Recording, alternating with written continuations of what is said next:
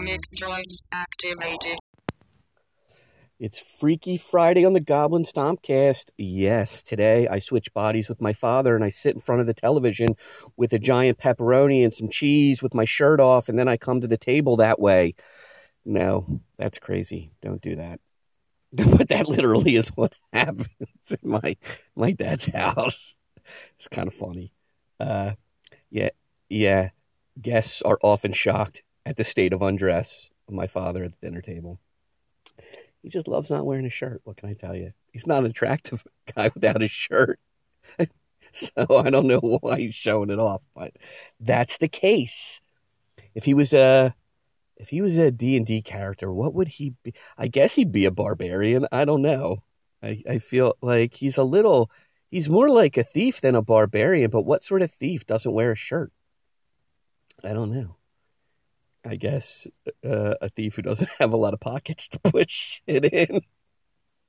That's crazy. I'm making myself laugh.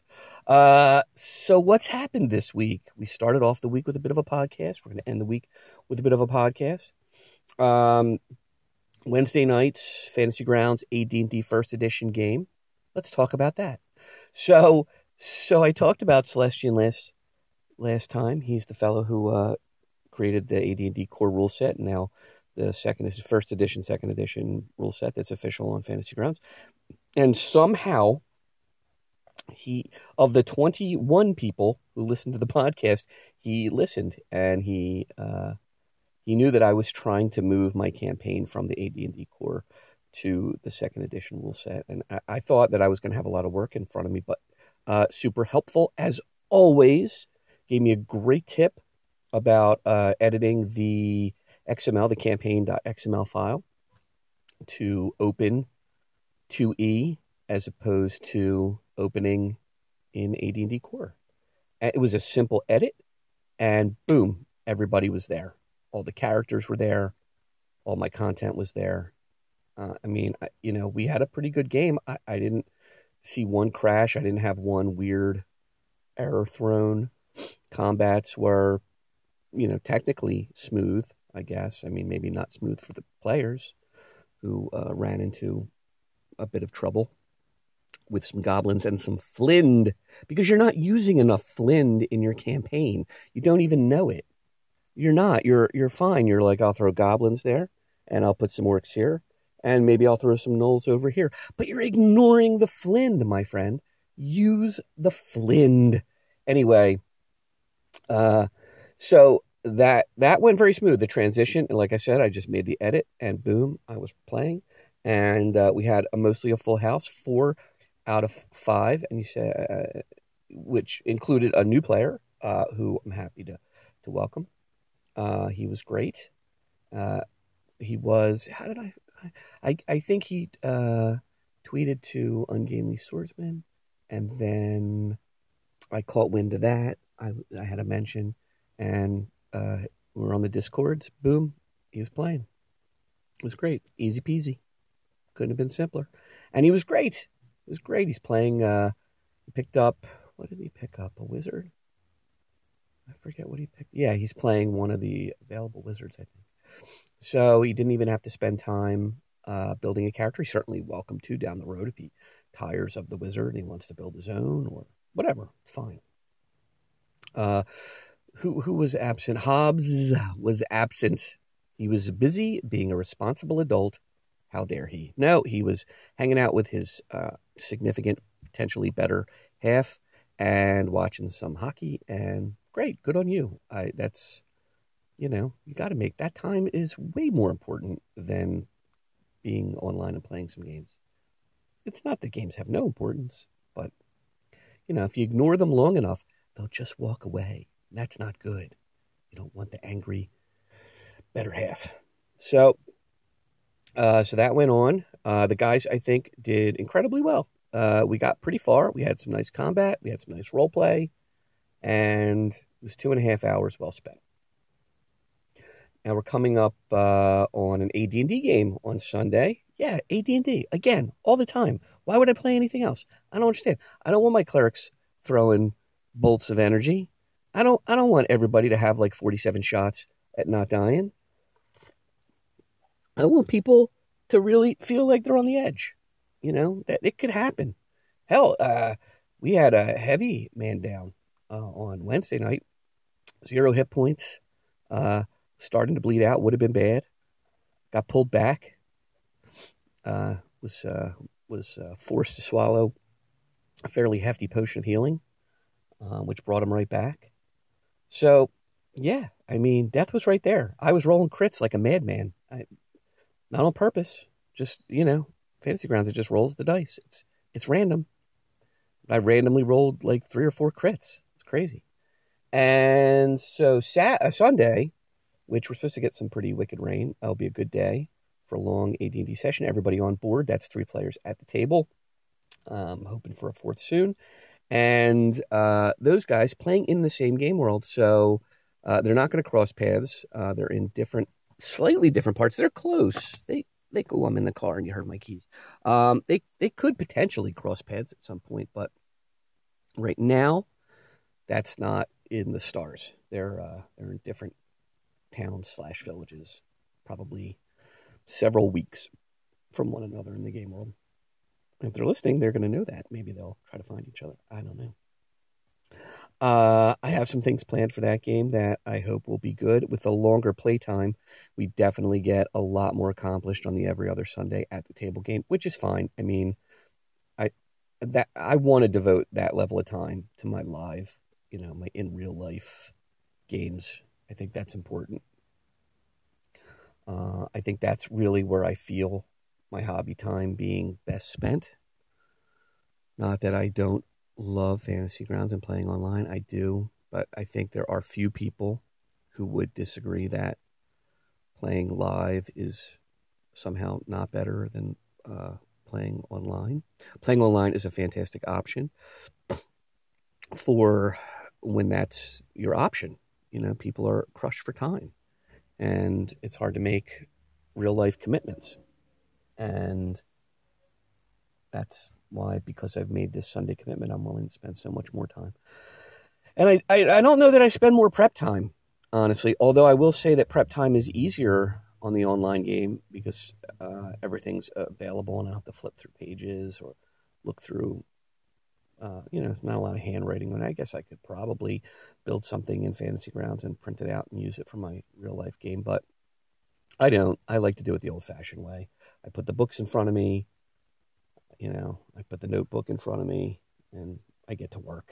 And, you know, I would definitely say, though, it's probably several hours through the course of the 2 weeks.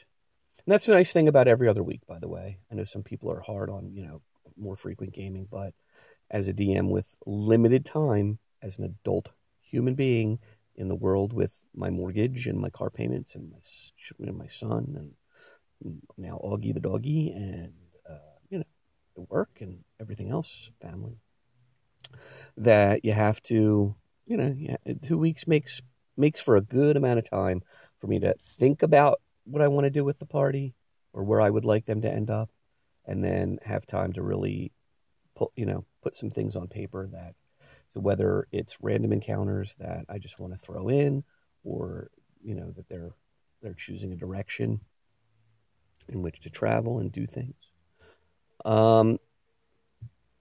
So that's it. That's my week in gaming. Yeah, I want to flop back, though, to my conversation online, or my brief exchange online with Celestian when he helped me. He also mentioned that he'd be interested in doing, if he's probably listening, right? You're listening. They'd be willing to do an interview. That would be great. I would absolutely like to spend time doing that. I think that I am 100% interested in why and how he got started with programming that rule set.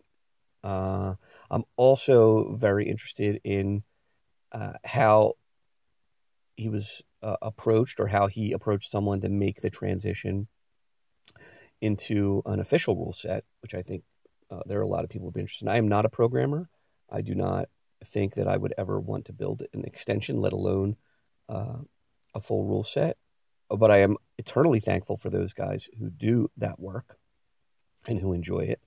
I think they get some accolades, but I think they don't get enough credit for the work that they do, especially when they're consistently updating the work.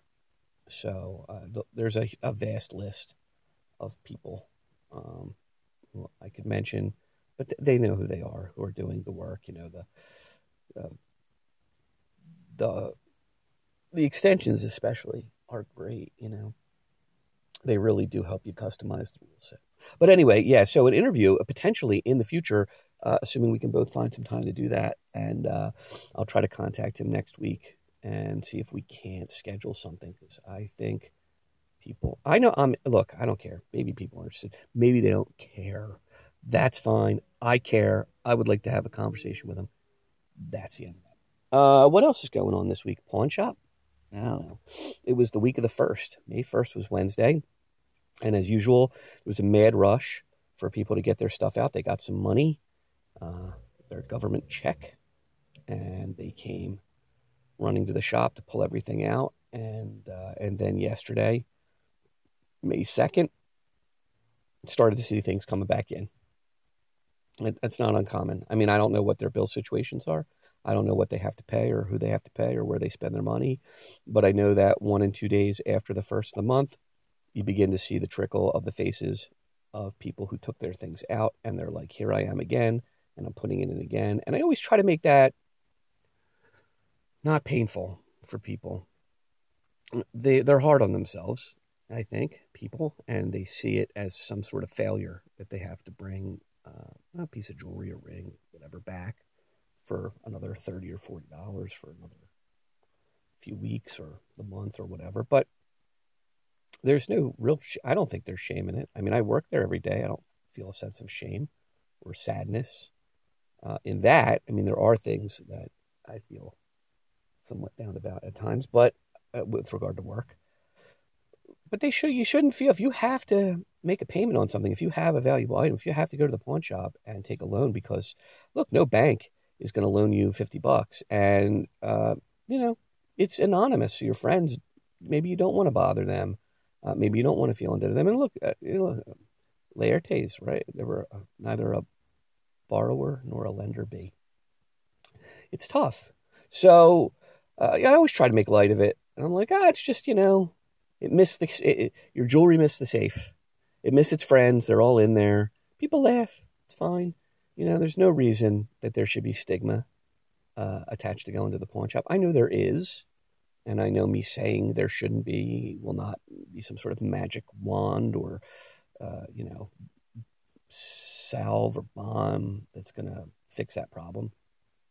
But look, none of those people, none of the folks that that come into the store, they're not going to hear this podcast. They're not going to hear me talking about it. But for anybody out there who's in a tight jam, you know, if you have a pawn shop near you, those people, they're not trying to take advantage of you. It feels that way. It seems that way. But we're all, in every state, governed by a set of laws and regulations. We're not loan sharks. We can only take X amount in interest. And just as an example, let's just say a $20 loan on a piece of jewelry. The payback in the first 30 days on that is $23.50. And that's, you know, I don't think crazy. And the most that loan would ever be, let's see, 20, 25, I think it's like $28, maybe. And that's leaving it in 5 months. That's not insane, I don't think, if you need the $20, if you need to eat. Smart, repetitive pawners, they know that the first 30 days, that's the time. You know, if you've put something in on the 5th, take it out on the 1st. Hot tea today. Don't wait. Nothing really exciting. I mean, it has been a busy week at the pawn shop. I did tweet out earlier this week a picture of a hideous tooth that a woman brought me. So if you don't follow the Goblin Stomper Twitter account, maybe you'd give that a look. You'll find it. And she brought in, you know, I've gotten like gold teeth before, where there's no teeth. It's just like the cap or the crown or whatever, the row, whatever they hand me. But this older lady, I mean, very old lady, she came in, she was giggling like, you know, Baba Yaga, and she handed me a tooth, like an actual whole root and all. It was grotesque. I almost threw up in my own hand. And at the end of it was a gold cap, and it had been on there so long that I couldn't pry it out, even with a couple of needle nose pliers. I handed it back to her and I said, "Listen, if you want to go home and smash this tooth out and bring back the gold, I'll be happy to weigh it up and pay you for it, but I can't get it out of here, and I can't get an accurate weight on the gold." So, but there is a picture of it, and you know, maybe you don't want to see that, but maybe you do. Maybe like roadkill or horrible violence on television, you want to see that. So if you just filter through my Twitter feed at Goblin Stomper, you'll see it. Have no fear. It was like a relic, you know. I think I'm going to include it in the game. It was great. That doesn't happen a lot, where I get something that comes in the pawn shop that I think has a immediate connection to my game life, but this absolutely 100% did. I don't know who or where I'm going to put this tooth. I don't know how I'm going to stat it out. Feel free to yell out some stats. Maybe if you're in possession of this tooth, you can speak and comprehend any language. That's pretty potent. Ooh, Facebook message. Or maybe this tooth lets you cast spells. Oh, maybe it's a spell casting tooth. Maybe it has a couple of spells in there that are, I don't know what spells. Sleep. Maybe the tooth puts you to sleep. Maybe the tooth gives you a horrible toothache. I don't know. Maybe you have some ideas. You can throw them out at me. I'm going to listen. And then, that's it. That's going on. So probably there'll be a fresh cast on Monday. I'm sure that my Sunday game will be interesting enough to yield something. Saturday will be Avengers Endgame day for me. Please don't spoil that in some sort of comment that makes me angry that I've listened to it. But I am somewhat excited for that. You know, we couldn't get seats last week. It was a shit show at the theater. And so we've just tried to avoid the internets and make sure that we could get it done. So I don't think any of us has had any spoiler. My son maybe has dug for a spoiler, and he's not talking about him. But my better half and I, we have stayed away from it. So it's one more day. So hopefully we don't have to, it doesn't get ruined. And that's it. I hope you have a great weekend. I hope you do some gaming. I hope if you haven't seen Avengers, you know, get your chance to see it. I won't spoil it for you.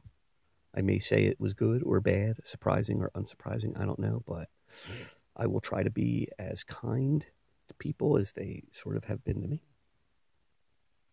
And that's it. Have a great weekend, guys. I will talk to you next week. Game on.